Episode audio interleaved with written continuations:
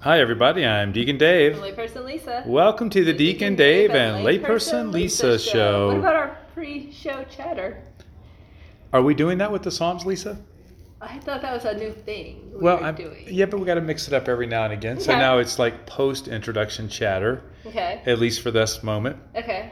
Believe it or not, should I tell them that we're still in Spain?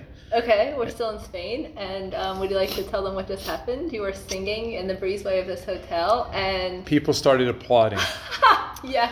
yes, ladies and gentlemen, I'm I'll be Friday and Saturday nights You're every the new weekend cantor at the St. Clair mass Retreat tomorrow? Oh, Center. No, it's St. Clair Retreat Center. okay. Well, maybe the bishop here at the local cathedral will let me Uh, cantor. yes, maybe so. That's good. Deacon so and uh, cantor. I can do it all Yeah.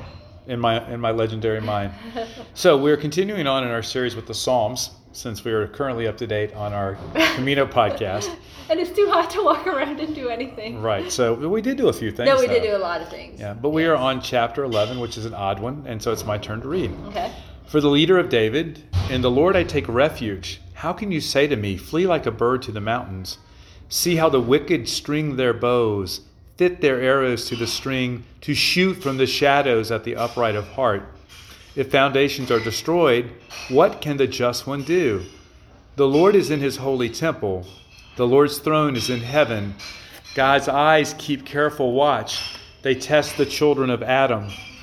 The Lord tests the righteous and the wicked, hates those who love violence, and rains upon the wicked fiery coals and brimstone, a scorching wind, their allotted cup. The Lord is just and loves just deeds. The upright will see his face. Yes.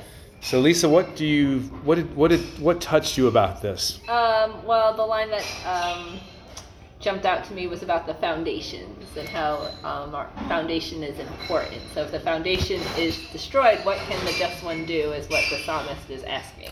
Right, and this is really a, a song of of trust in God, right? Yes. Yeah, and he's reaffirming confidence in God who protects those who seek asylum in his temple. Yeah, and it says that foundations are usually understood of public order. I don't really understand what that means. I don't understand what that means either, but we all know that if our foundation is not built on Jesus Christ and it's built on sand or pride Yeah. or earthly things, then it will crumble and be destroyed. it will crumble and be destroyed, and Yes. it's not going to work out very well for anybody in that regard.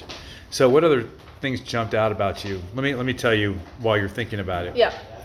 He said, "The Lord tests the righteous and the wicked." Ah. right uh-huh. so and i was reading about this in the book that this idea of testing right is not meant so like the devil will test us too right Okay. but the lord will also test us or allow us to be tested by the devil but it's meant to strengthen us and Right. to bring us closer to him it's not meant to bring us to draw down us closer, right to, Yeah. to realize that we need to rely on him to trust in Him more. which gets back to the whole premise of this psalm Yes. excellent job Yes. so we all have to trust in Him more and recognize that when we're being tested, that we need to lean on Him. Anything else jump out about at you about this one? Uh, the upright will see his face, which reminded me of one of the Eucharistic prayers, I think it is, um, when um, the priest says something about uh, see the light of their face when he's talking about the deceased. yeah, that's or the beau- light yeah, of you Yeah, know, may the- God's face. or something. Exactly. Yeah, or Jesus' face. that's very beautiful. And I like this part about how the wicked will string their bows and fit their arrows to shoot from the shadows at the upright of heart. So how often do we feel like you know other people or other situations are are just coming out of nowhere right out of the shadows if you will and how easily that can create dissonance in our own spiritual lives and we just have to trust in god that we're going to get through it Right. any other thoughts on this very interesting psalm 11 layperson lisa Uh, no.